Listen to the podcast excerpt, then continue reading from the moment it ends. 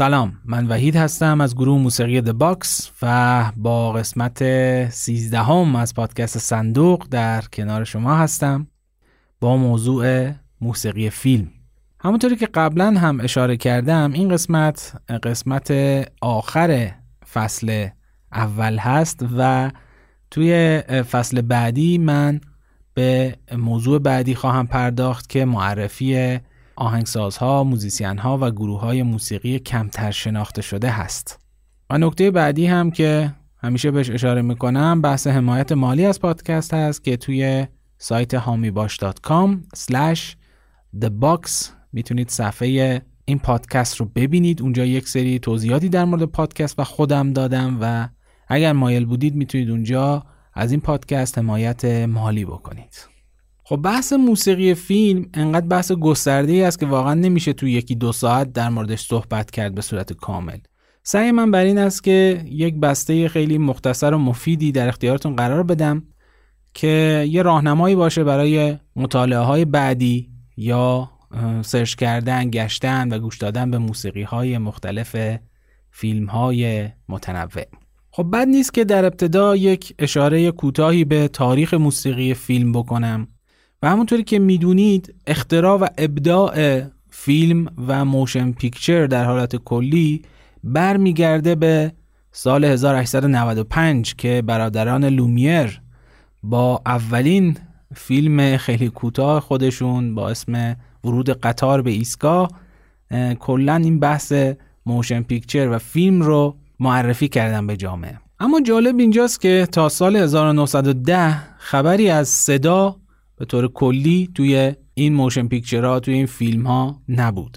و اون موقع فیلم هایی که پخش می‌شد همراه بود با صدای پروژکتور. یعنی وقتی فیلم رو پخش می‌کردن صدای اون دستگاه پروژکتور هم همراه اون فیلم بود و جز جدای ناپذیر پخش فیلم بود. اما بعد از ساخته شدن سالن های بزرگتر پخش فیلم و حالا یه جوره این پروژکتوره رفت توی یک اتاق مخصوص به خودش اون موقع بود که تازه شروع شد به استفاده از موسیقی توی فیلم. چون دیگه اون موقع فقط صرفا صدای آدما به گوش می رسید و دیگه خبری هم از صدای پروژکتور نبود و یه سکوتی بود که شاید خیلی دلنشین نبود موقع پخش فیلم. پس از سال 1910 ما کم کم شاهد حضور چند نوع موسیقی فیلم توی این سالن های سینما بودیم. اولین نوع موسیقی فیلم شامل بداه نوازی پیانو یا ساز ارگان یا همون ارگ ارگ بادی همراه با فیلم بود. یعنی این سازها رو می آوردن داخل سالن و یه نفر می نشست و با این سازها بداه نوازی می کرد. پس هر بار که فیلم پخش می شد با دفعه قبلش موسیقیش یه تفاوتی داشت و همیشه ثابت نبود. به مرور نوع دیگه ای از موسیقی فیلم وارد شد به صنعت سینما که اون رو با اسم کیوشیت می‌شناسن. کیوشیت در حقیقت یک فهرست بود از آهنگ ها و قطعات مشهور اون زمان که مردم گوش می‌دادن و براشون آشنا بود که توسط یک پیانیستی یا حالا چند تا ساز خیلی محدود در کنار هم همونجا توی سالن سینما اجرا می‌شد. پس یک لیستی بود از یک سری آهنگایی که قبلا ساخته شده و خبری از بداهه نوازی دیگه توش نبود. یه مدت که گذشت یک بحثی توی موسیقی فیلم به وجود اومد به اسم photoplay photoplay چی هست؟ یک سری riff های کوتاه یک سری ملودی های خیلی کوتاه در حد دو میزان سه میزان چهار میزان که توی لحظات خاصی توی حالات خاصی توی حس و حال خاصی در فیلم پخش می‌شد. و بقیه فیلم شامل همون یا به داه نوازی بود یا همون کیوشیتی که ازش صحبت کردیم. از آهنگسازهایی که شروع کردن به ساختن فوتو پلی برای فیلم ها دو نفرشون خیلی مشهورن. اولی جان استپان زامکنیک هست و دومی گاستون بورک. و جالب اینجاست که یک دستگاه هایی هم ساخته شده بود یک سازی ساخته شده بود که خیلی شبیه پیانو بود و قطعات مختلفی داخلش بود. حالا صداهای مختلفی می‌تونست تولید بکنه مثلا طبلای کوچیک داخلش بود نمی‌دونم سوت داخلش بود. و به این می‌گفتن photoplayer. و کارش همین بود یعنی طرف که داشت پیانو می‌زد یهو مثلا تو اون لحظه خاص اون بخش photoplay رو با همون دستگاه play می‌کرد مینواخت و مردم هم میشنیدن. برای اینکه آشنا بشید با مفهوم photoplay من یکی از photoplay های مشهور رو به اسم Mysterious Pizzicato براتون پخش می‌کنم و مطمئنم که خواهید شناخت توی انیمیشن های مختلف توی فیلم های مختلف ازش استفاده شده.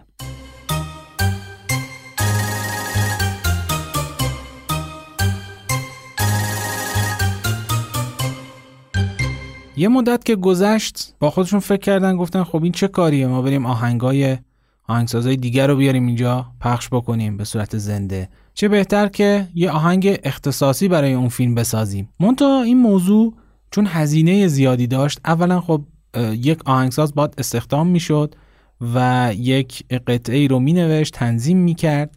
با توجه به که همچنان موسیقی فیلم به صورت زنده اجرا می‌شد توی هر اجرایی باید یک گروه ارکستر خیلی بزرگ می اومدن اونجا می نشستن و این قطعه مخصوص به این فیلم رو اجرا می‌کردن و این خیلی هزینه بردار بود. به همین دلیل فقط مخصوص فیلم هایی بود که خیلی بودجه زیادی داشتن فیلم های بزرگی بودن و آثار کارگردان ها و نویسنده های بزرگی بودن که مشهور بودن و مطمئن بودن که انقدر سود آیدشون میشه که بخوان این کار رو انجام بدن.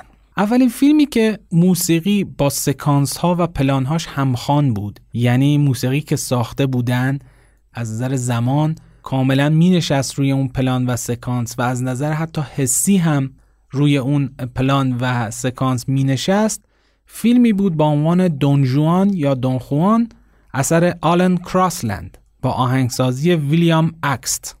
پس یواش یواش اون موسیقی فیلمی که امروز می‌شناسیم داره شکل می‌گیره. این فیلم محصول سال 1926 هست. و جالبه بدونید که این موسیقی برای اولین بار روی تصویر قرار گرفت. یعنی دیگه لازم نبود یه گروهی به صورت زنده این موسیقی رو پخش بکنه و بالاخره ضبط شده بود و همراه با فیلم پخش می‌شد. بعد از این اتفاق خب باز فیلمسازها با خودشون فکر کردن.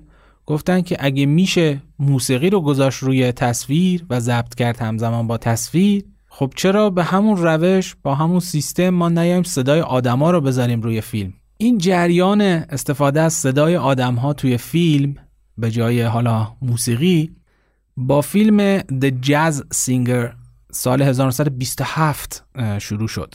توی این فیلم اولین بخشی که ما صدای یک آدم رو سینک می‌بینیم با حرف زدن اون توی فیلم یک جایی هست که خواننده جاز اون شخصیت اصلی روی سن شروع می‌کنه به صحبت کردن و اولین جمله‌ای که میگه wait a minute wait a minute. Wait a minute wait a minute. You ain't heard nothing yet.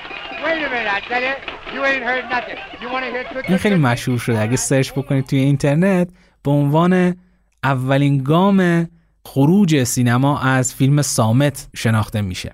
و بعد از اون بود که دیگه صنعت دوبله به وجود اومد و فیلم ها به عبارتی دارای حرف و سخن شدن. البته این رو تو پرانتز بگم که این فیلم از نظر تاریخی خیلی ارزشمند هست برای سینما ولی از نظر مفهومی کاملا یک فیلم نجات پرستانه و ریسیست هست.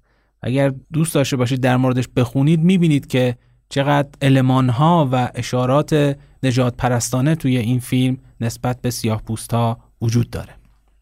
واقعیت اینه که موسیقی جز جدایی ناپذیر فیلم های سامت و غیر سامت بوده و هست. البته ما فیلم هایی رو داریم که اصلا توشون موسیقی نمیشنویم. مثل فیلم No Country for Old Men اثر برادران کوهن که یکی از برجسته ترین آثار سینمایی محسوب میشه.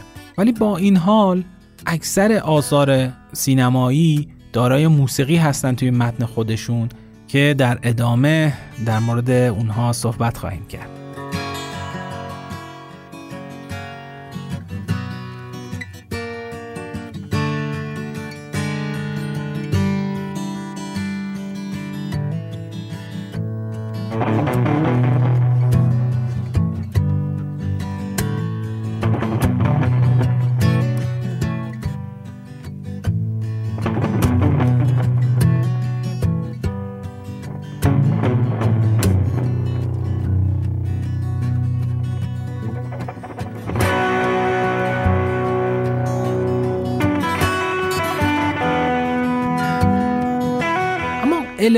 های موسیقی فیلم چی هستند؟ علمان های موسیقی فیلم دقیقا همون علمان های موسیقی در حالت کلی هستند تفاوتشون فقط این هست که این المان ها در خدمت لحظه در خدمت فیلم و در خدمت اون حس و حال اون سکانس هستن. از این المان ها میشه به تمپو یا سرعت موسیقی اشاره کرد که هماهنگ هست با زرباهنگ فیلم. مثلا یک ملودی رو که تو فیلم تکرار میشه با تمپوی پایین وقتی اجرا می‌کنن در حقیقت احساس تعلیق توی اون صحنه به وجود میاد و همون ملودی رو میشه با تمپوی بالا و سرعت بالا اجرا کرد و احساس عجله، احساس استراب، احساس فرار کردن حالا توی اون سکانس به وجود آورد.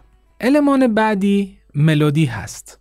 خب یک فیلم با توجه به فضایی که داره از گام ها و مدهای مختلف می‌تونه استفاده بکنه آهنگساز برای ساخت موسیقی.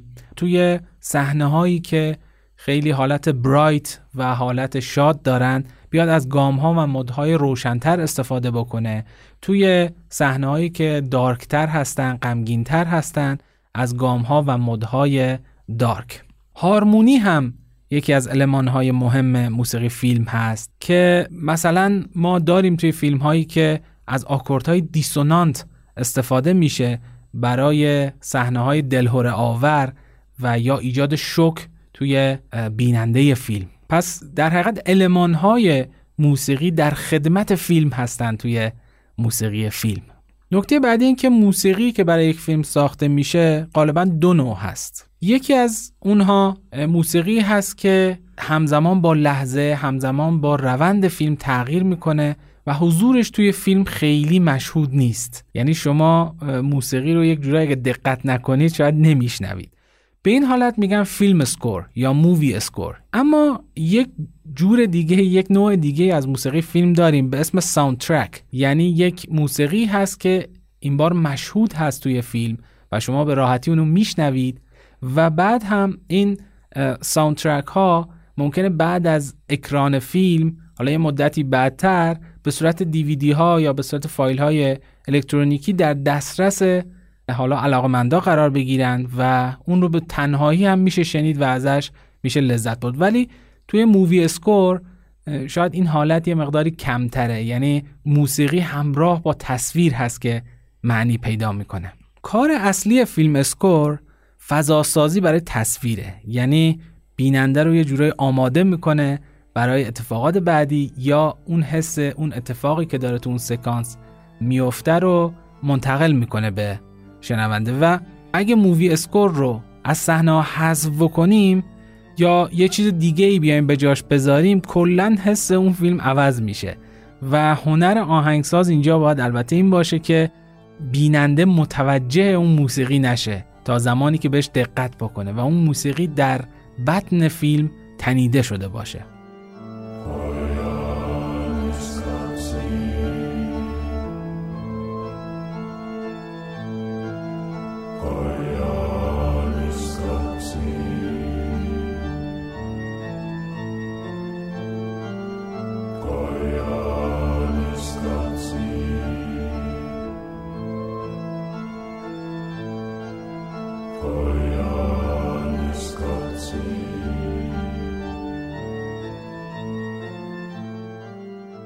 خب بریم سراغ چند تا نمونه موسیقی فیلم خوب. قبل اینکه شروع بکنیم من به این نکته اشاره بکنم که انقدر تعداد فیلم ها و تعداد موسیقی فیلم های خوب زیاده که مسلما توی این پادکست جا نخواهد شد من بخوام تعداد زیادی رو اسم ببرم و صرفا یک فهرستی رو آماده کردم از موسیقی های مورد علاقه خودم. و اگر اسم فیلم و اسم موسیقی فیلم مورد علاقتون رو اینجا نمیشنوید به این معنی نیست که اونها موسیقی خوبی نیستن. و خیلی خوشحال میشم اگر شما به فیلم های اشاره بکنید که اینجا اسمی ازشون برده نمیشه.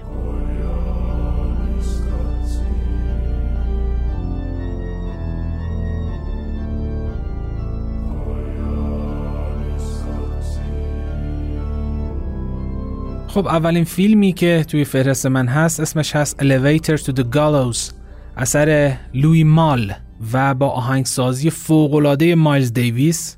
یکی از شاهکارهای موسیقی فیلم هست این موسیقی و به صورت soundtrack ه و می‌تونید دانلود بکنید یا بخرید و گوشش بدید. نکته ای که در مورد این موسیقی این فیلم هست اینه که مایلز دیویس اون رو کاملا به صورت improvise نواخته یعنی کاملا بداهه نوازیه این فیلم رو براش پخش کردن و همونجا نشسته و با سازش حالا همراه با گروهش بداه نوازی کردن روی این فیلم و کاملا هم منطبق هست با حس و حال فیلم. حس مالی خوریایی و بیگانگی با جهان درش موج می‌زنه. یعنی چیزی که توی این فیلم هم ما شاهدش هستیم. و از این نظر هم ارزشمنده چون مالز برگشته به ریشه های موسیقی فیلم. همونطوری که گفتیم در ابتدا نوازنده ها به صورت بداه نوازی روی فیلم موسیقی اجرا می‌کردن و مایلز دیویس اینجا هم برگشته به ریشه ها. اصولا بازگشت های مایلز دیویس به ریشه ها همیشه یک تحولای خیلی عظیمی رو توی موسیقی به بار آورده. همونجوری که جاز مدال رو معرفی کرد به موسیقی مدرن اینجا هم این حرکتی که انجام میده توی ساخته موسیقی واقعا یک تحول هست در عرصه موسیقی فیلم. بخشهایی از این موسیقی فوقالعاده رو با هم میشنویم.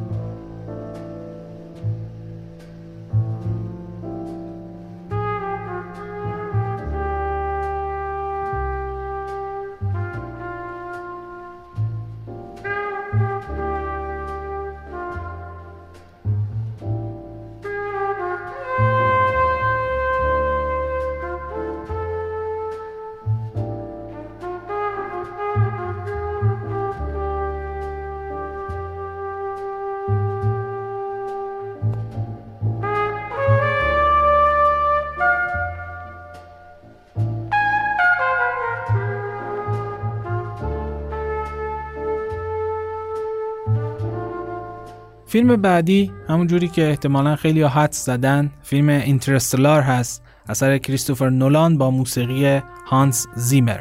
هانس زیمر یکی از مطرح ترین آهنگسازان در زمینه موسیقی فیلم هست.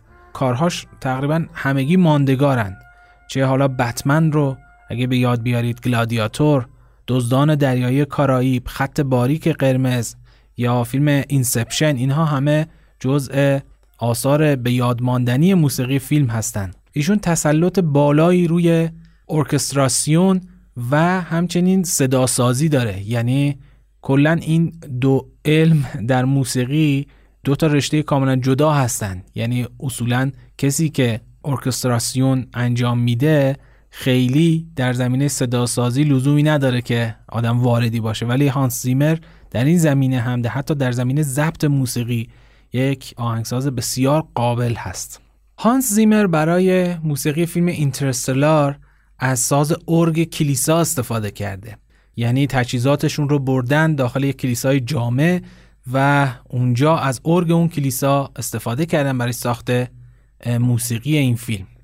استفاده از ارگ اینجا خیلی موضوعیت داره. به خاطر اینکه موضوع فیلم در مورد جدایی انسان از زمین سفر به ورای حالا منظومه شمسی و اون حس متافیزیک بودن این سفر کلا توسط ساز ارگ خیلی خوب منتقل میشه. چرا که ساز ارگ خودش یک ساز مذهبیه و یک رابطه مستقیم و نزدیکی با مسئله متافیزیک داره.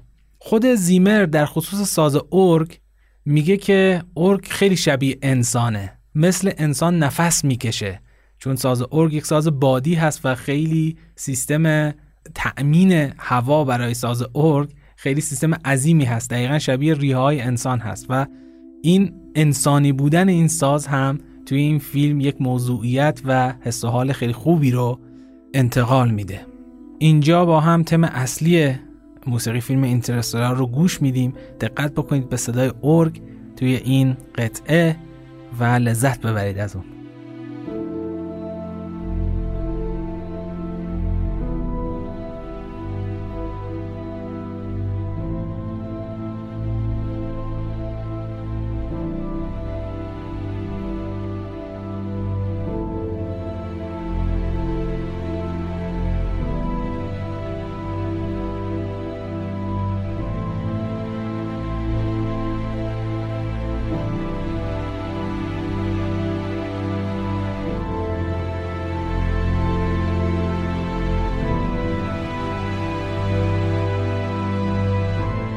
نکته دیگه ای که توی موسیقی این فیلم هست اون سکانسی هست که این افراد فرود میان روی سیاره که کلش اقیانوس بود. فکر می‌کنم اسم سیاره سیاره میلر بود. اونجا توی دقیقه اول موسیقی 48 بیت پر مینت هست. یعنی تمپوش 48 هست. 48 ضرب در دقیقه. در دقیقه دوم این تمپو افزایش پیدا می‌کنه به 50 می‌رسه و در دقیقه سوم می‌رسه به 60 که دقیقا منطبق میشه بر ثانیه های روی یک ساعت. کلا تمپوی 60 توی خیلی از موسیقی ها استفاده شده توی فیلم. این تیک تیک ساعت یعنی منطبق بودن بر این تیک تیک ساعت باعث میشه یک حس تعلیقی ایجاد بشه. خود هانس زیمر توی فیلم دانکرک هم از این استفاده کرده. توی خط باریک قرمز هم از این استفاده کرده. این یک چیز معمول هست بین آهنگسازا. منتها حالا اینجا ما می‌بینیم وقتی اون سفینه روی سیاره میشینه موسیقی ما دارای تمپوی 48 هست. یعنی میشه گفت در هر 60 ثانیه ما 48 تا ضرب داریم. یعنی اگه تقسیمش بکنیم طول هر ضرب میشه یک ممیز 25 ثانیه. حالا اینا رو اگه ضرب تقسیم بکنیم با تعداد روزهای سال و اینا می‌رسیم به همون موضوعی که توی این فیلم بهش اشاره شد. یعنی هر یک ساعت روی این سیاره برابر با 7 ساله. اگه اینا رو هم از ضرب و تقسیم بکنیم به همین می‌رسیم. یعنی این تمپوی 48 یا همون 48 ضرب در هر 60 ثانیه برای ما نشان دهنده این نسبته هست توی این فیلم. موسیقی مخصوص به این سکانس رو با هم بشنویم. خیلی زیبا هست.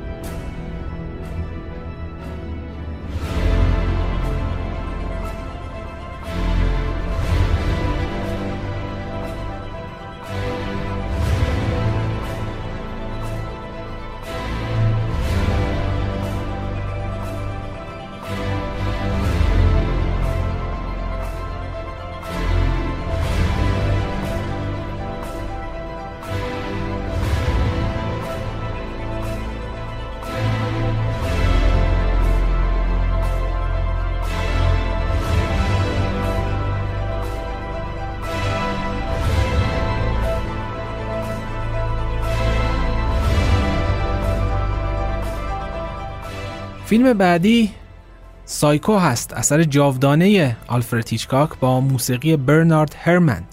موسیقی این فیلم هم یک نقطه عطفی حساب میشه توی بحث موسیقی فیلم.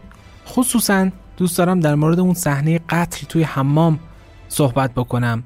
اونجا وقتی که حالا اون قاتل با چاقو میره و زن شخصیت اصلی داستان رو به قتل میرسونه توی حمام ما صدای یک گروه ویالون رو میشنویم که به صورت خیلی دیسونانت شروع می‌کنه به نواختن یک قطعه ای که از لحظه قتل این خانم شروع میشه و تا پایانش ادامه پیدا می‌کنه.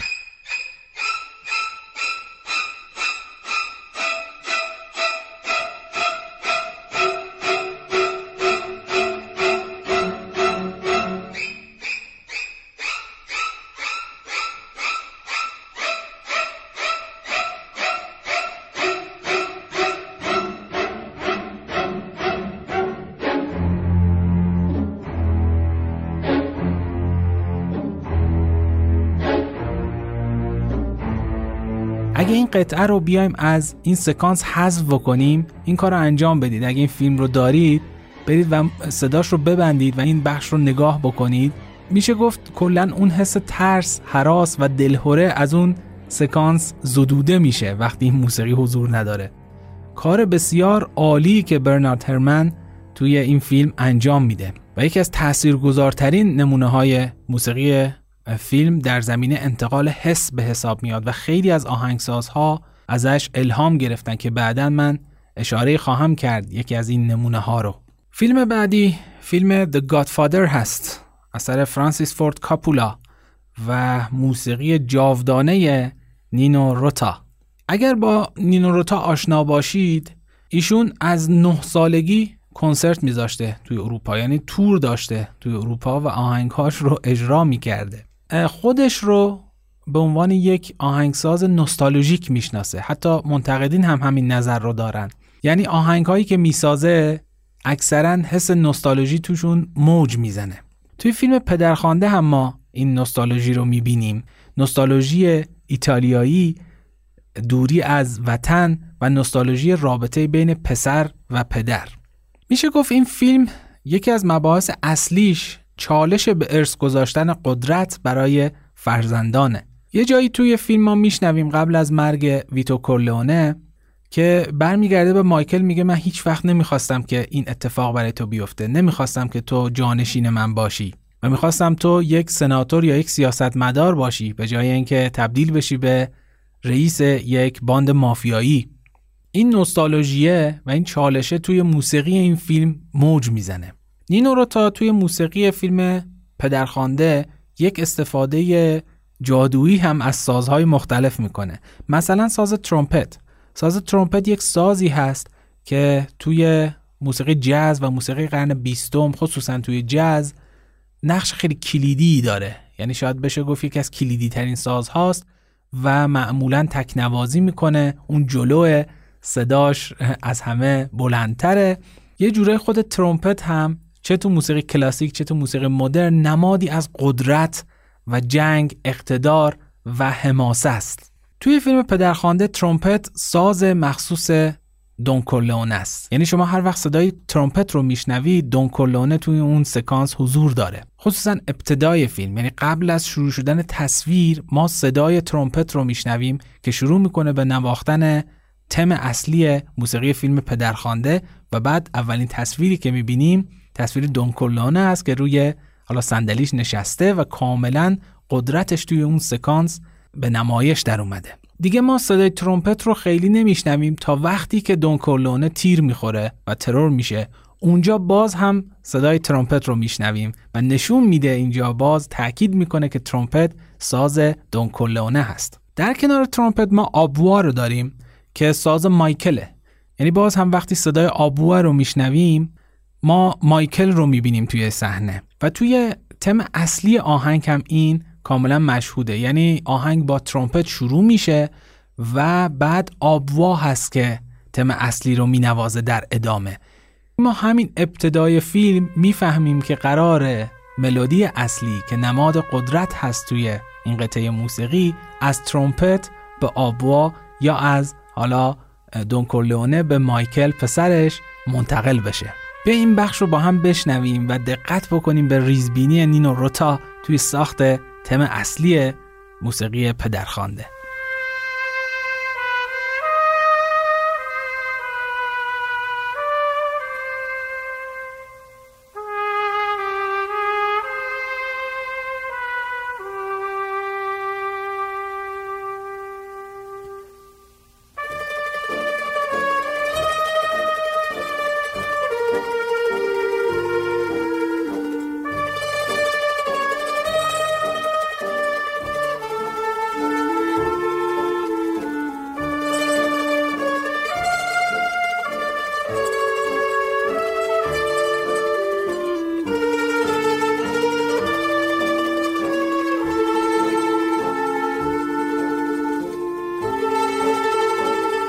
جالب اینجاست که آخر فیلم یعنی سکانس آخر فیلم که مایکل دیگه به قدرت می‌رسه و افرادش میان دستش رو میبوسن و تبدیل میشه به دون کورلئونه باز هم ما برای اولین بار روی تصویر مایکل صدای ترومپت رو میشنویم. اینجا آهنگساز به ما میفهمونه که ترومپت صرفا ساز ویتو نیست بلکه ساز دون است. یعنی اون دون بودن با این ساز پیوند خورده. وقتی مایکل دون میشه دیگه سازش از آبوه تبدیل میشه به ساز ترومپت و اون تبدیل میشه به ویتو کلونه بعدی.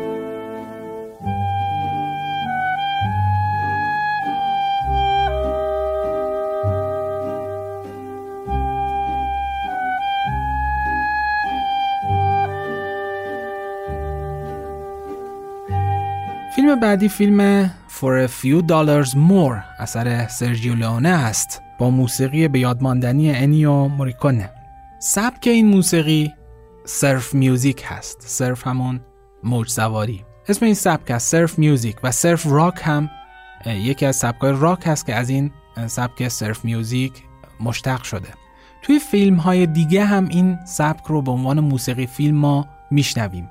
که مشهورترینشون فیلم Pulp Fiction هست. خب قبل از این که فیلم های وسترن اسپاگتی وارد سینما بشن فیلم های وسترن موسیقیشون موسیقی ارکستر بوده. یعنی شبیه موسیقی کلاسیک و توسط ارکستر نواخته می شده و خبری از این سبک موسیقی توی فیلم های وسترن نیست. اما با ظهور فیلم های وسترن اسپاگتی این موسیقی هم میاد و در کنار این فیلم ها قرار می‌گیره. چرا؟ یکی از دلایل مهمش بودجه کم این فیلم هاست یعنی یکی از علمان های تعریف فیلم وسترن اسپاگیتی بودجه کم اونه. برای ساختن موسیقی ارکستر همونجوری که قبلا هم اشاره کردیم بودجه خیلی زیادی لازمه برای نوازنده ها برای ضبط اون خصوصا. ولی توی سرف میوزیک خب ما سازهای کمتری رو داریم گیتار الکتریک داریم ساز دهنی داریم نمی‌دونم زنبورک داریم صدای آدم داریم. اینا اولا تعدادشون خیلی کمه نسبت به ارکستر. دوما ضبط کردنشون خیلی ساده است. مثل سازهای ارکستر نیستن. به همین دلیل این بودجه کمه باعث شد که این موسیقی هم یه جورایی کوچیک بشه و این سبک جدید وارد وسترن بشه. حالا یکی از تفاوت‌هایی که موسیقی فیلم اسپاگیتی یا سرف میوزیکی که روی این فیلم ها ساخته میشه با مثلا سرف راک داره یا خود سرف میوزیک داره اینه که توشون افکت هم خیلی زیاد هست. یعنی مثلا شما صدای شلاق رو میشنوید صدای شلیک گلوله رو میشنوید صدای شیهه اسب رو میشنوید و اینها جز خصوصیات این سبک از موسیقی فیلم هست. اینجا بیایم تم اصلی موسیقی این فیلم رو با هم بشنویم و این علمان هایی که گفتم و این سازهایی که گفتم رو با هم بهش دقت بکنیم و تشخیصشون بدیم.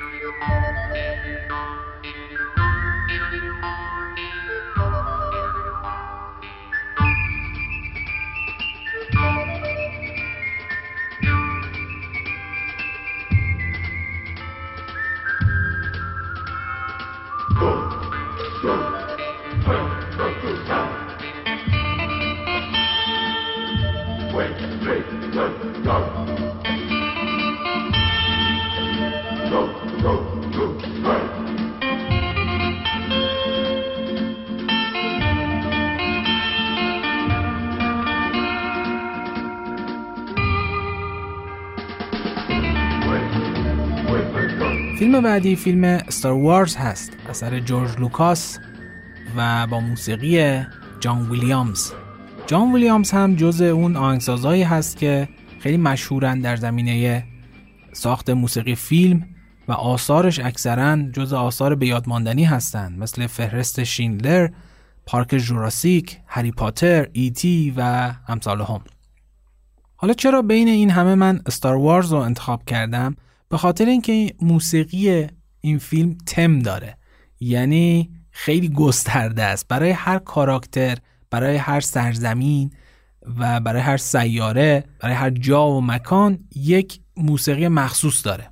و این موسیقی فیلم استار وارز رو خیلی قوی می‌کنه و در کنار اون ساختش رو خیلی سخت و زمانبر می‌کنه. من خیلی در مورد این تمها و موسیقی فیلم استار وارز در حالت کلی صحبت نخواهم کرد. پیشنهاد می‌کنم پادکست گپ دایو رو بشنوید که در مورد موسیقی فیلم منتشر میشه.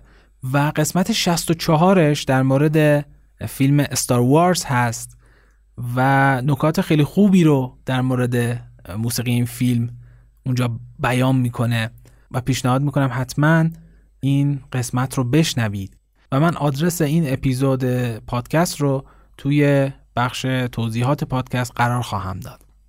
اون تا نکته مهمی که در مورد موسیقی Star Wars هست اینه که جان ویلیامز به شدت از آلبوم Planets اثر گوستاف هالست آهنگساز موسیقی کلاسیک قرن بیستم وام گرفته. نه من در حد و اندازه ای هستم که بخوام از کلمه کپی استفاده بکنم برای این کار و نه جان ویلیامز انقدر آهنگساز ناتوانی هست که بخواد کپی بکنه. منتها پیشنهاد می‌کنم حتما این آلبوم موسیقی رو گوش بدید. این آلبوم قطعاتش هر کدوم یکی از سیارات منظومه شمسی هست و برای هر کدوم از این سیارات ما یک تمی رو داریم و یک قطعه ای رو داریم. اینجا من یک بخشی رو از آلبوم Planets اثر گوستاف هالست براتون پخش می‌کنم و در کنارش یکی از قطعات فیلم استار وارز رو پخش خواهم کرد و خودتون متوجه شباهت این دوتا با هم خواهید شد.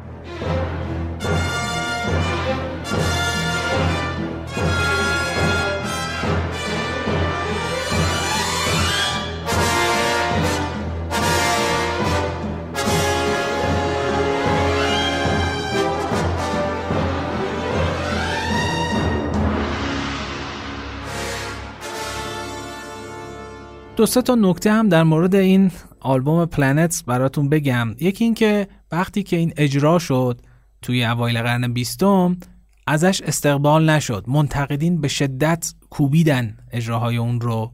چون موسیقی خیلی شلوغی هست موسیقی خیلی پری هست و خیلی ها می‌گفتن که این خیلی سر و صدا داره خیلی نویزیه و ازش اصلا استقبال نشد. مردم هم دوستش نداشتن. منتها خود گوستاف هاست در مورد این آلبوم این قطعات میگه که فعلا این موسیقی درک نمیشه و در آینده ما شاهد خواهیم بود که مردم ارزش اصلی این قطعات رو خواهند فهمید که واقعا این اتفاق هم میفته و خیلی از گروه های موسیقی و خیلی از آهنگسازها ازش الهام می‌گیرن.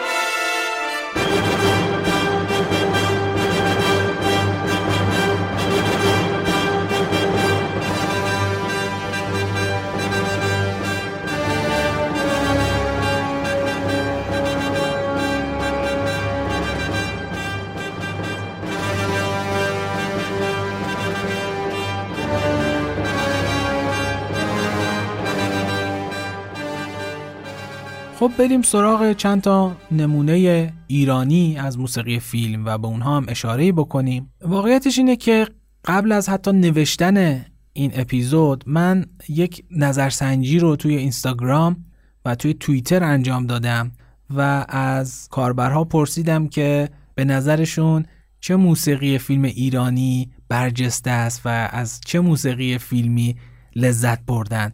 و خیلی واکنش های خوبی گرفتم. فیلم های خیلی مطرحی رو معرفی کردن مثل شبهای روشن اثر پیمان یزدانیان یا در دنیای تو ساعت چنده است داش آکل سرب ترن رضا موتوری مادر خیلی دور خیلی نزدیک دوئل اعتراض دلشدگان و کلی فیلم های خوب دیگه. ولی خب وقت ما می‌دونید که محدود است و نمیشه در مورد همه اونا صحبت بکنیم. من چند تا رو به انتخاب خودم انتخاب کردم و در مورد اونها صحبت خواهم کرد. این نکته رو هم بهش اشاره بکنم برای چندمین بار در طی قسمت های مختلف این پادکست که من از موسیقی سنتی سررشته ای ندارم و به خودم اجازه نمیدم در مورد موسیقی سنتی اظهار نظر بکنم. و به همین دلیل موسیقی فیلم هایی که موسیقی سنتی دارن رو من حذف کردم از لیستم و میسپارم به کاردانها و کسانی که فعال هستند در زمینه موسیقی سنتی. توی این نظرسنجی من اسم کریستوف رضایی رو خیلی زیاد شنیدم. واقعا یکی از آهنگسازان برجسته هست آهنگسازان هوشمند هست که فرانسوی ایرانی هم هست همونطور که می‌دونید و مشهورترین اثرش فیلم کنعان هست که موسیقیش خیلی استفاده شده توی جاهای مختلف. اگرچه کار بسیار منحصر به فرد و قوی هست و توش می‌بینیم که استفاده از سازهای سنتی ایرانی در کنار موسیقی غربی به خوبی انجام شده و یک تلفیق خیلی خوب رو ایجاد کرده آقای کریستوفر رضایی. یه بخشی از موسیقی فیلم کنعان رو اینجا بشنویم که یک خاطره هم تازه بکنیم.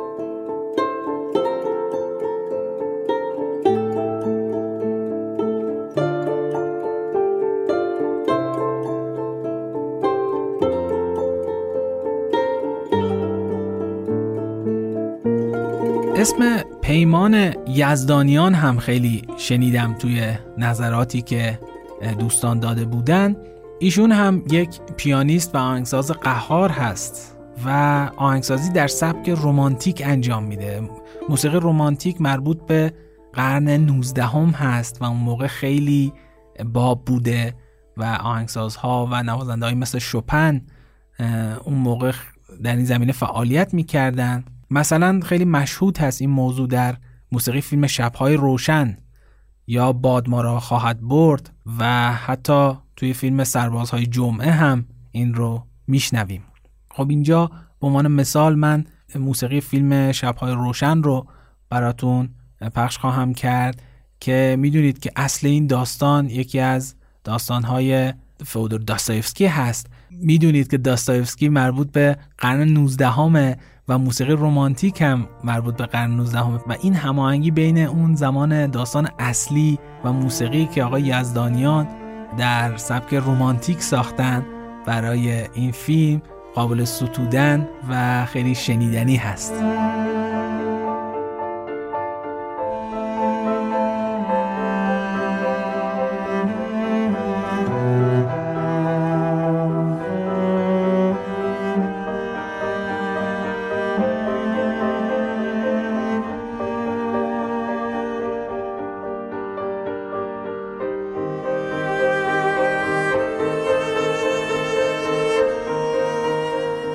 بابک بیات هم یکی از آهنگسازهایی بود که کاربرها خیلی بهش اشاره کرده بودن. واقعا یکی از آهنگسازهای مطرح و به نام و توانای موسیقی ایران بودن. و کارهاشون بیشتر به صورت ساوندترک هست توی موسیقی فیلم ها یعنی شما می‌تونید اونها رو جداگانه بشنوید و هیچ نیازی به تصویر نداره در حقیقت کارهایی که می‌سازن برای موسیقی فیلم.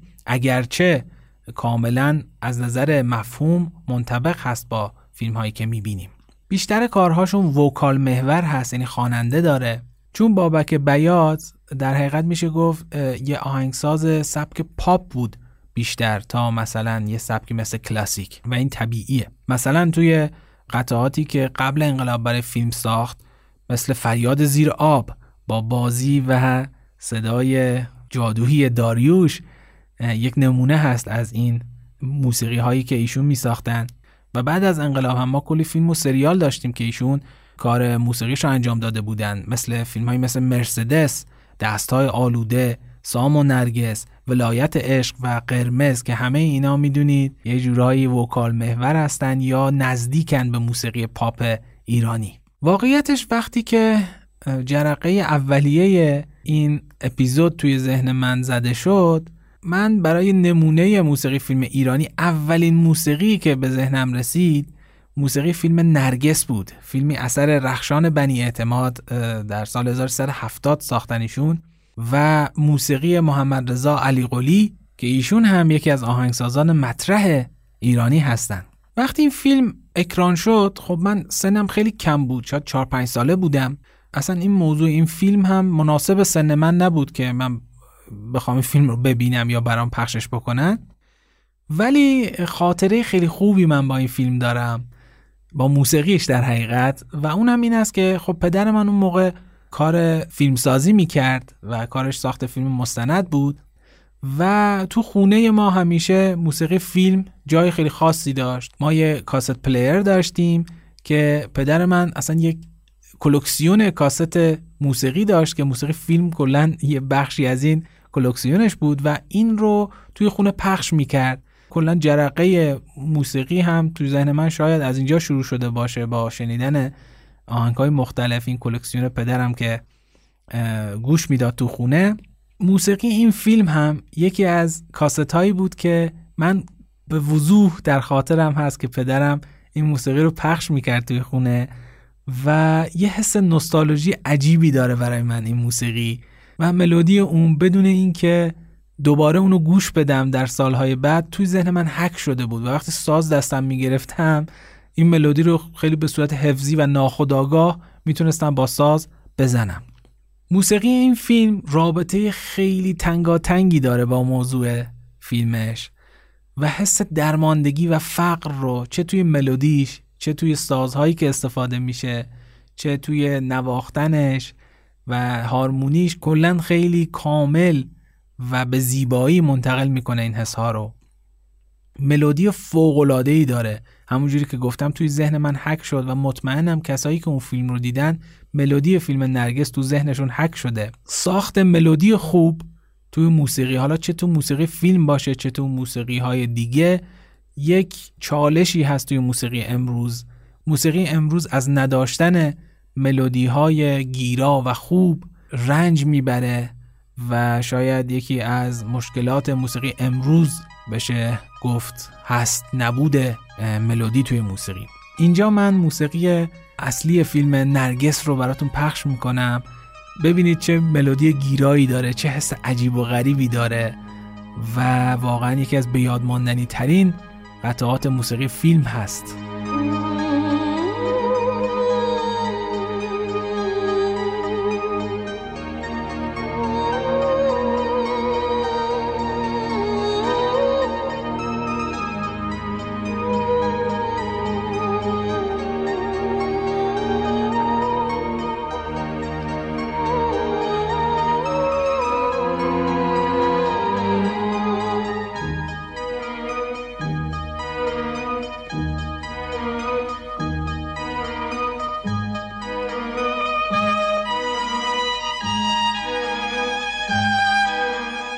اشاره هم بکنم به یکی دیگه از کارهای آقای علی قلی کلا قرمزی و پسرخاله موسیقی اون هم می‌بینید که هم ملودیش هم ترانش هم اصلا خود آهنگی اصلا صدای سازهاش تو ذهنمون مونده.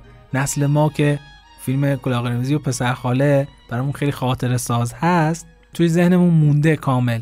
دوست دارم اینجا اشاره بکنم به اون قطعه ای که توی اتوبوس موقعی که کلا قرمزی می‌خواد بره تهران پخش میشه. آقای راننده می‌دونم همتون تو خاطرتون هست.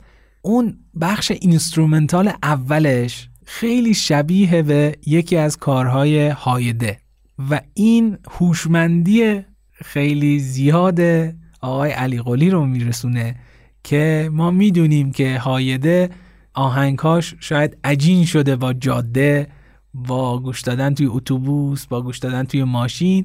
و خیلی خوب آقای علی قلی میاد یه قطعه ای رو می‌سازه که هم از نظر آوایی یعنی صداهای سازهایی که میشنویم توش و هم از نظر ملودی خیلی نزدیکه به این قطعه و خیلی منطبق هست با اون تصاویری که ما می‌بینیم از اتوبوس که داره توی جاده حرکت می‌کنه و کاملا حس نوستالژیک خیلی خوبی داره.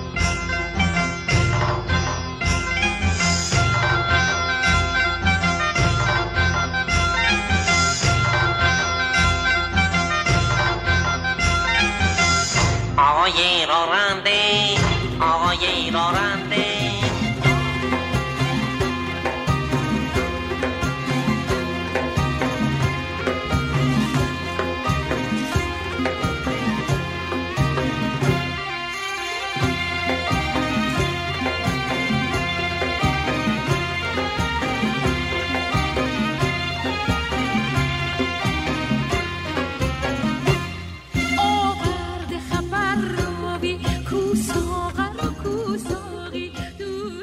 خب مگه میشه در مورد موسیقی فیلم ایرانی صحبت کرد و اسمی از مجید انتظامی نبرد؟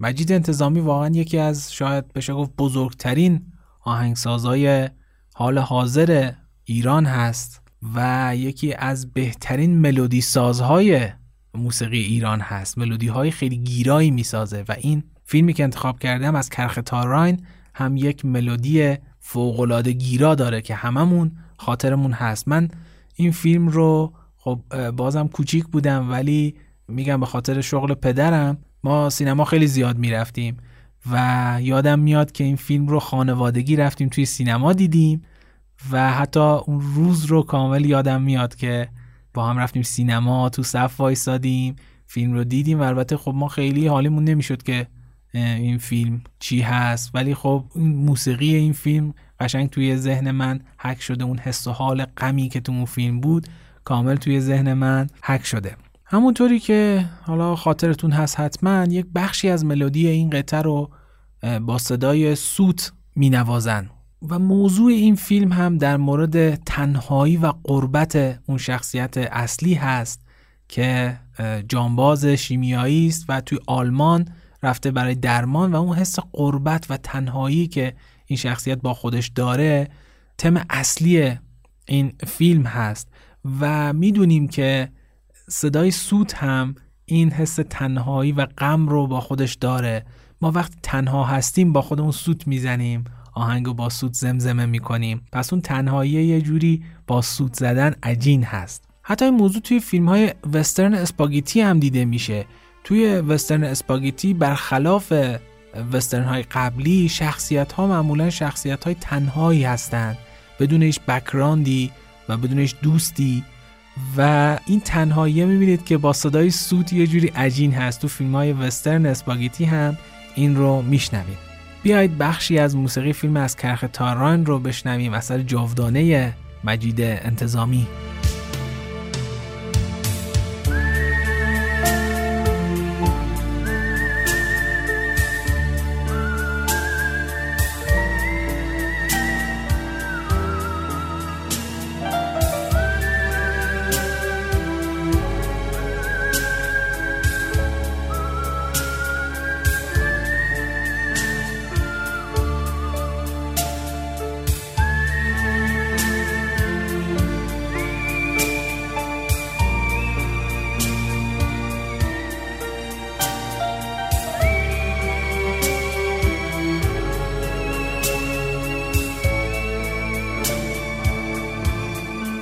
خب مجید انتظامی آثار خیلی برجسته ای داشته. فیلم های خیلی زیادی رو آهنگسازی کرده. من دوست دارم اینجا به یکی دیگه از فیلم هاشم اشاره بکنم و اون روز واقعه هست.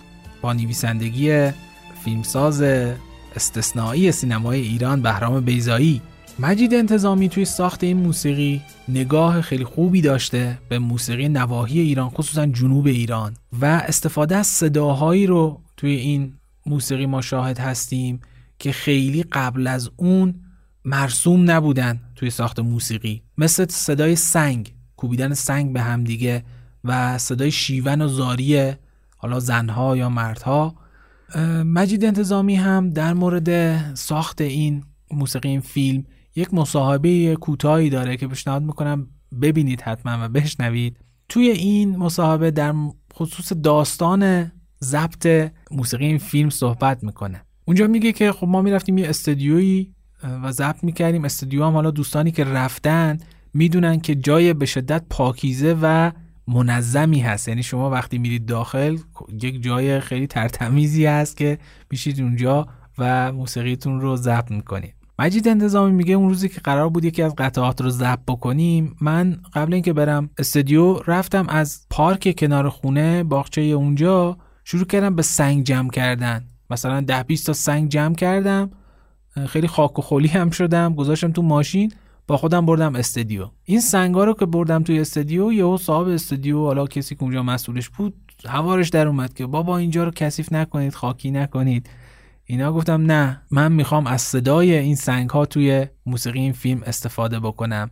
و گفت به عوامل حالا نوازنده هایی که اونجا بودن گفتم همتون بیان اینجا یکی تو تا سنگ دادم دستشون و گفتم سر ریتم با این موسیقی شروع بکنید به کوبیدن این سنگ ها این اثر به یاد ماندنی رو ضبط می‌کنه و می‌سازه و می‌گفت که بعد که کارمون تموم شد اونجا رو کلا خاک و سنگ برداشته بود و صاحب اون استودیو کارد می‌زدی خونش در نمیومد این بخش خاص از موسیقی روز واقعه که داستانش رو هم تعریف کردم با هم بشنوید و دقت بکنید به صدای سنگ ها که به هم کوبیده میشه.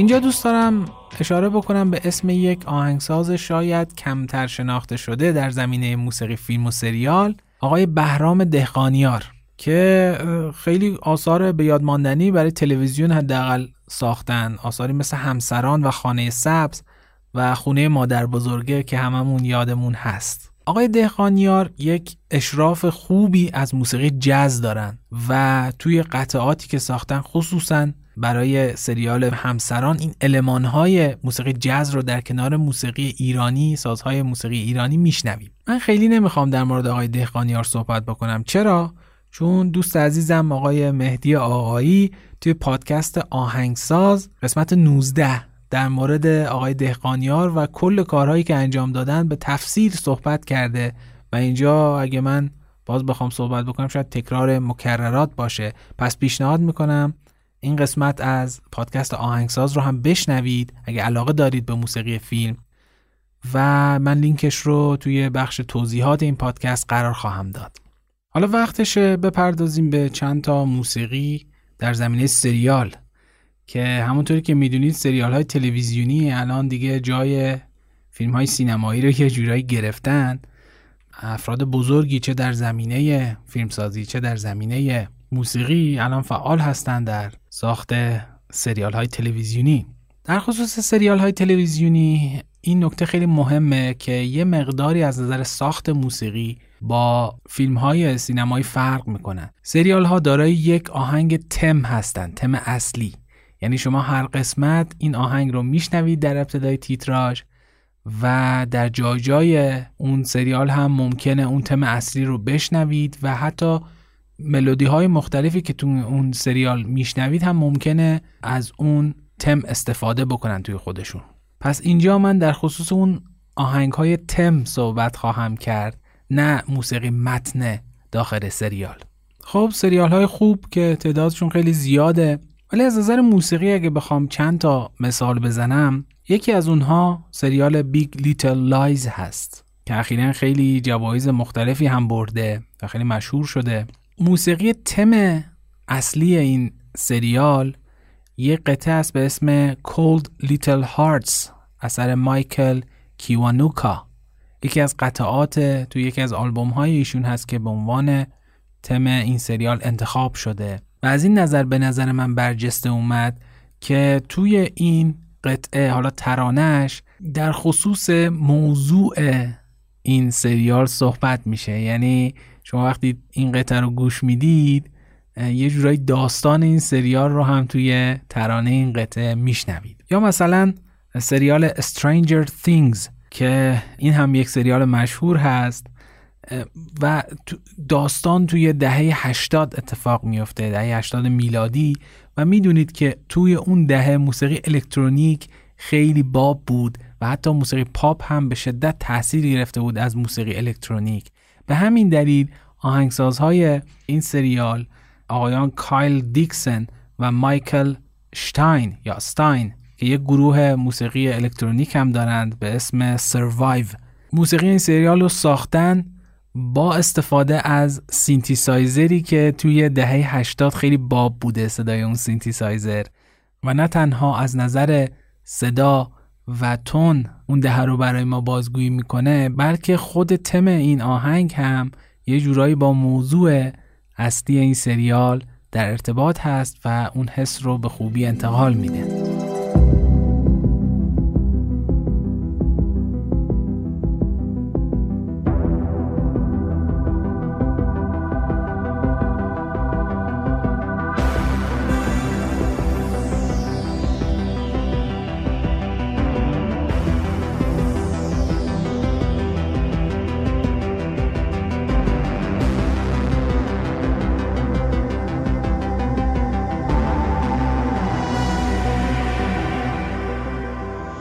رامین جوادی هم که هممون می‌شناسیم دو تا از آثار برجستش در زمینه سریال یکی Game of Thrones هست و اون یکی Westworld که خب Game of Thrones رو که همه موسیقیش رو شنیدن و همه هم ازش لذت بردن واقعا اثر برجسته ای هست. Westworld هم همینجوری هست. شما قطعه Westworld رو که میشنوید یه جورایی تداعی کننده حس و حال اون داستان هست. و می‌دونید که رامین جوادی هم یکی از دستیارهای هانس زیمر بوده و اون نبوغ و هوشمندی هانس زیمر هم یه جورایی منتقل شده به ایشون. یکی دیگه از سریال هایی که به نظر خود من شاید بشه گفت بهترین سریال ساخته شده برای تلویزیون هست سریال سوپرانوز هست. تم اصلی این قطعه واقعا یکی از قطعاتی است که من از شنیدنش لذت می‌برم. قبل از دیدن این سریال من این قطعه رو شنیده بودم. یه قطعه هست از گروه آلاباما 3 خیلی رفرنس های خوبی داره به موسیقی جاز و بلوز. مثلا این عبارت wake up this morning. این عبارت توی خیلی از ترانه های بلوز استفاده میشه. یا ماما said daddy said. اینا عباراتی هستن که ما میشنویم توی موسیقی جاز و بلوز حتی راک. ترانه این قطعه کلا داستان این سریال رو روایت می‌کنه. وقتی شما این ترانه رو میشنوید فکر می‌کنید کلا داره در مورد تونی سوپرانو شخصیت اصلی این داستان صحبت می‌کنه که بچگیش چجوری بوده؟ الان چه احساسی داره نسبت به خودش به جایگاه خودش توی جامعه؟ و واقعا یک ترانه قوی هست با صدای استثنایی خواننده اون که یک صدای بیس خاصی داره و واقعا میشه گفت یکی از بهترین آهنگ های تم توی زمینه سریال به حساب میاد.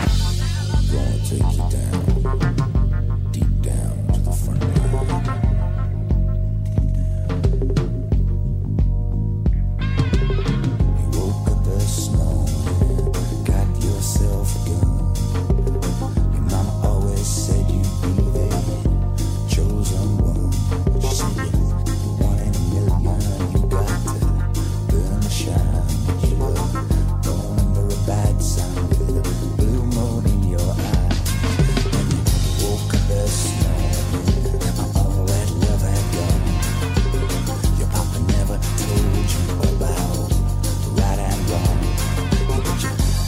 سریال True Detective هم موسیقی خیلی خوبی داره. توی فصل یک موسیقی اثر گروه کوچک The Handsome Family هست که یک زن و شوهری هستن که موسیقی سبک کانتری و حالا مایه های از جاز و پاپ رو اجرا می‌کنن. و کاملا ترانش در خدمت مفهوم کلی اون season هست. و در season دو ما قطعه Nevermind رو میشنویم از لئونارد کوهن بزرگ در کنار یکی از کمتر شناخته شده ترین موزیسین های مستقل آمریکا خانم لیرا لین که من مفصلا در مورد ایشون صحبت خواهم کرد توی فصل بعد که چند قطعه ایشون توی فصل دوم این سریال استفاده شده و در فصل سوم هم یک قطعه رو داریم به اسم Death Letter اثر کاساندرا ویلسن که اون هم خیلی منطبق هست بر داستان اون season. یکی دیگه از آهنگ هایی که توی سریال استفاده شده و به یاد ماندنی هست و خیلی در موردش صحبت کردن و اصلا یک گیرایی خاصی داره این موسیقی موسیقی سریال Twin Peaks هست.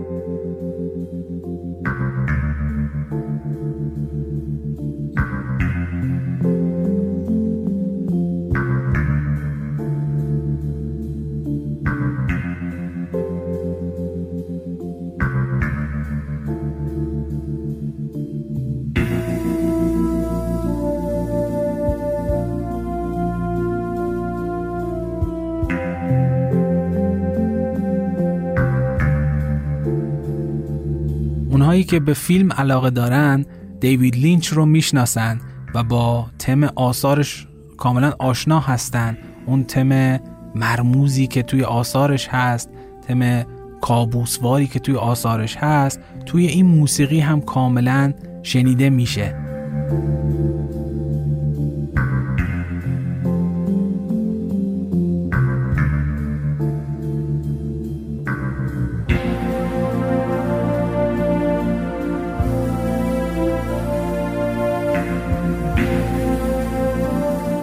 یکی از سریال هایی که موسیقی خیلی خوبی داره و شاید موسیقیش خیلی مجهور مونده و کمتر شناخته شده است سریال The Walking Dead هست. موسیقی این سریال رو آهنگسازی به اسم بیر مکریری ساخته و ایشون خیلی پرکار هست سریال ها و فیلم های زیادی رو آهنگسازی کرده.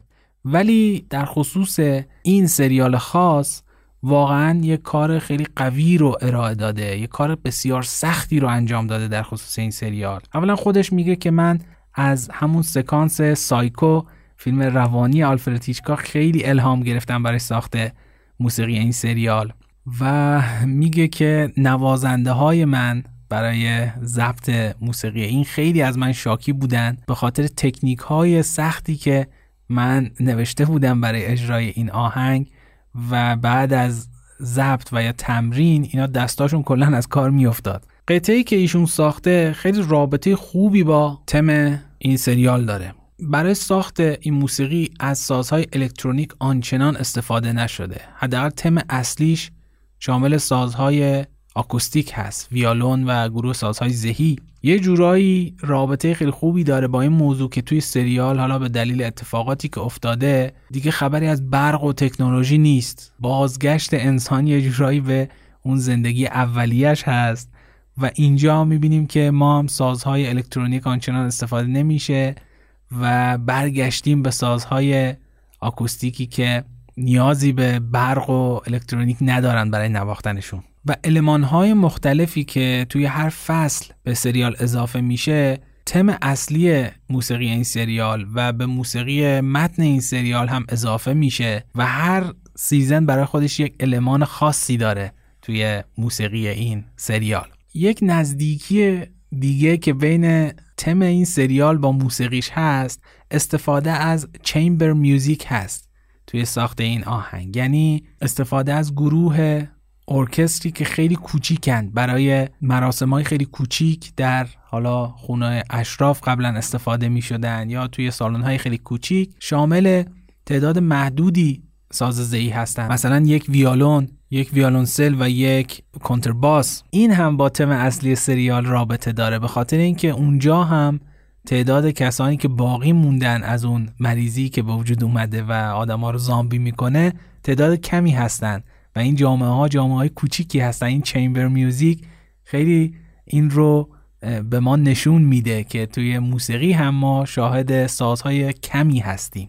من خیلی دوست دارم تم اصلی موسیقی این سریال رو با هم بشنویم. دقت بکنید به اون صداهایی که اون وسط از سازها به گوش می‌رسه. صرفا نوت ها نیست. گاهی وقتا میکوبن روی سازها و صدای انگار صدای زنجیر و باز کردن یک دری رو می‌خوان نشون بدن. این علمان ها خیلی شنیدن این موسیقی رو جذاب کرده و واقعا جز موسیقی هایی هست که من خیلی دوستش دارم.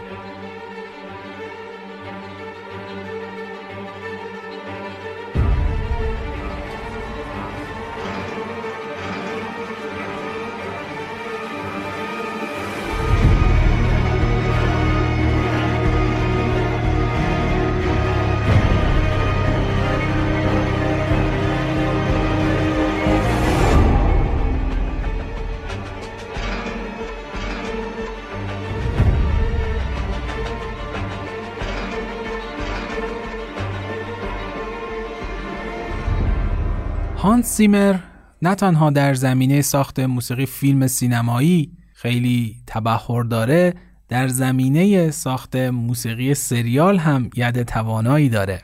موسیقی The Crown یا تاج تم اصلیش اثر هانس زیمر هست. موسیقی متن سریال و تمهای بعدی اثر آهنگساز دیگه به اسم راپرت گرکسون ویلیامز هست. توی تم اصلی این قطعه که هنگام تیتراژش پخش میشه ما های خیلی قشنگی داریم. آکوردهای فوق‌العاده‌ای داریم برای ساخت این تم اصلی و از تکنیک کرشندو استفاده میشه. یعنی آروم آروم صدا بلند شدن اضافه شدن صداهای مختلف ساز به اون تم اصلی و جمع شدن آروم آروم این صداها در کنار هم دقیقا منطبق است با تیتراژ اون سریال که اون تاج داره آروم آروم ساخته میشه. قطعات مختلفش اضافه میشه. موسیقیش هم دقیقا همینجوری هست. افکت های آکوستیک فوق العاده استفاده کرده هانس زیمر اینجا.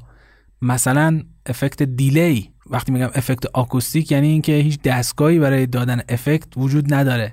با نوشتن نوت این افکت ها رو به وجود آورده. با اجرا کردن همون سازها این افکت ها رو به وجود آورده. و این کار آسونی نیست. حتی برای نوازنده ها و آهنگسازها. و سازبندی فوق العاده ای هم داره. سازهای ذهی در کنار سازهای برنجی یک ترکیب خیلی زیبایی رو ساختن.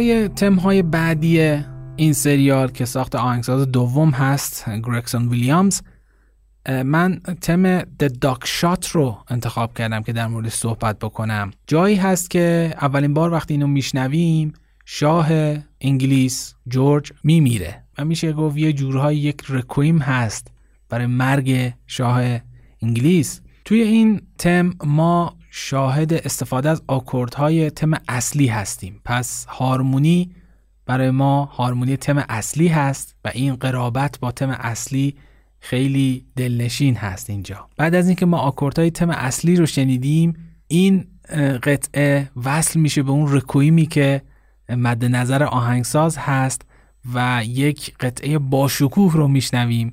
انگار سازها دارن مرثیه سرایی می‌کنن برای مرگ پادشاه انگلیس. brass section این تم این قطعه یا بخش سازهای برنجی مو به تن آدم سیخ می‌کنه و در نهایت در آخر این تم به صورت ناگهانی موسیقی قطع میشه و برمیگردیم به همون آکوردهای اصلی که ابتدا شنیدیم این دفعه روی پیانو و پیانو به تنهایی این آکوردها رو اجرا می‌کنه و یه جورایی اون مرسیه رو برای ما تکمیل می‌کنه. من دوست دارم این تم رو یعنی The Duck Shot رو برای شما پخش بکنم. بشنوید و ببینید بدون حتی بدون دیدن این سریال هم دقیقا این حس مرسیه و ریکویم برای شما تداعی خواهد شد.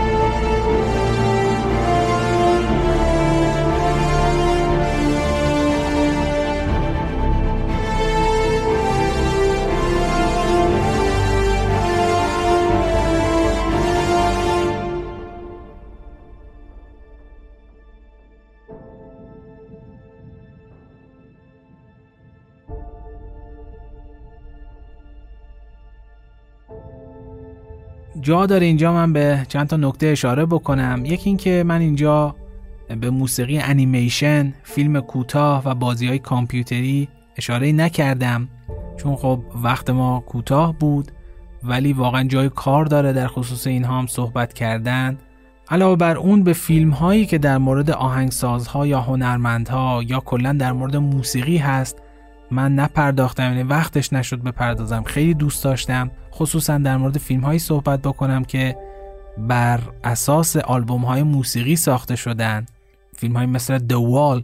ولی خب مجال نبود توی این قسمت در موردش صحبت بکنم و خیلی دوست دارم اگه وقت بشه یک اپیزود رو به این موضوع بپردازم. علاوه بر اینها در مورد موسیقی فیلم های مستند هم من صحبت نکردم که اصلا یک دنیای جدایی دارن. فیلم های مستندی که موسیقی های برجسته ای دارن. و اگر موسیقی فیلمی رو می‌شناسید که من اینجا بهش اشاره نکردم و به نظرتون موسیقی برجسته ای هست خیلی ممنون میشم ازتون که توی بخش کامنت ها اون رو به من هم معرفی بکنید که من هم اون رو بشنوم و ازش لذت ببرم. و اینکه شبکه های اجتماعی من رو فراموش نکنید من هم توی یوتیوب فعال هستم هم توی اینستاگرام و هم توی توییتر آدرس صفحه من در اینستاگرام به این صورت هست. The underline box underline band. T h e underline b o x underline b a n d. The box band. خوشحال میشم اونجا من رو فالو بکنید. اونجا هم یک سری ویدیوها قرار میدم. حالا چه در خصوص این پادکست چه در مورد موضوعات عمومی و تخصصی موسیقی. شاید اونجا هم مطالبی باشه که به درد شما بخوره. امیدوارم شب و روز خوبی رو در پیش داشته باشید و فراموش نکنید که موسیقی خوب گوش بدید و از اون لذت ببرید.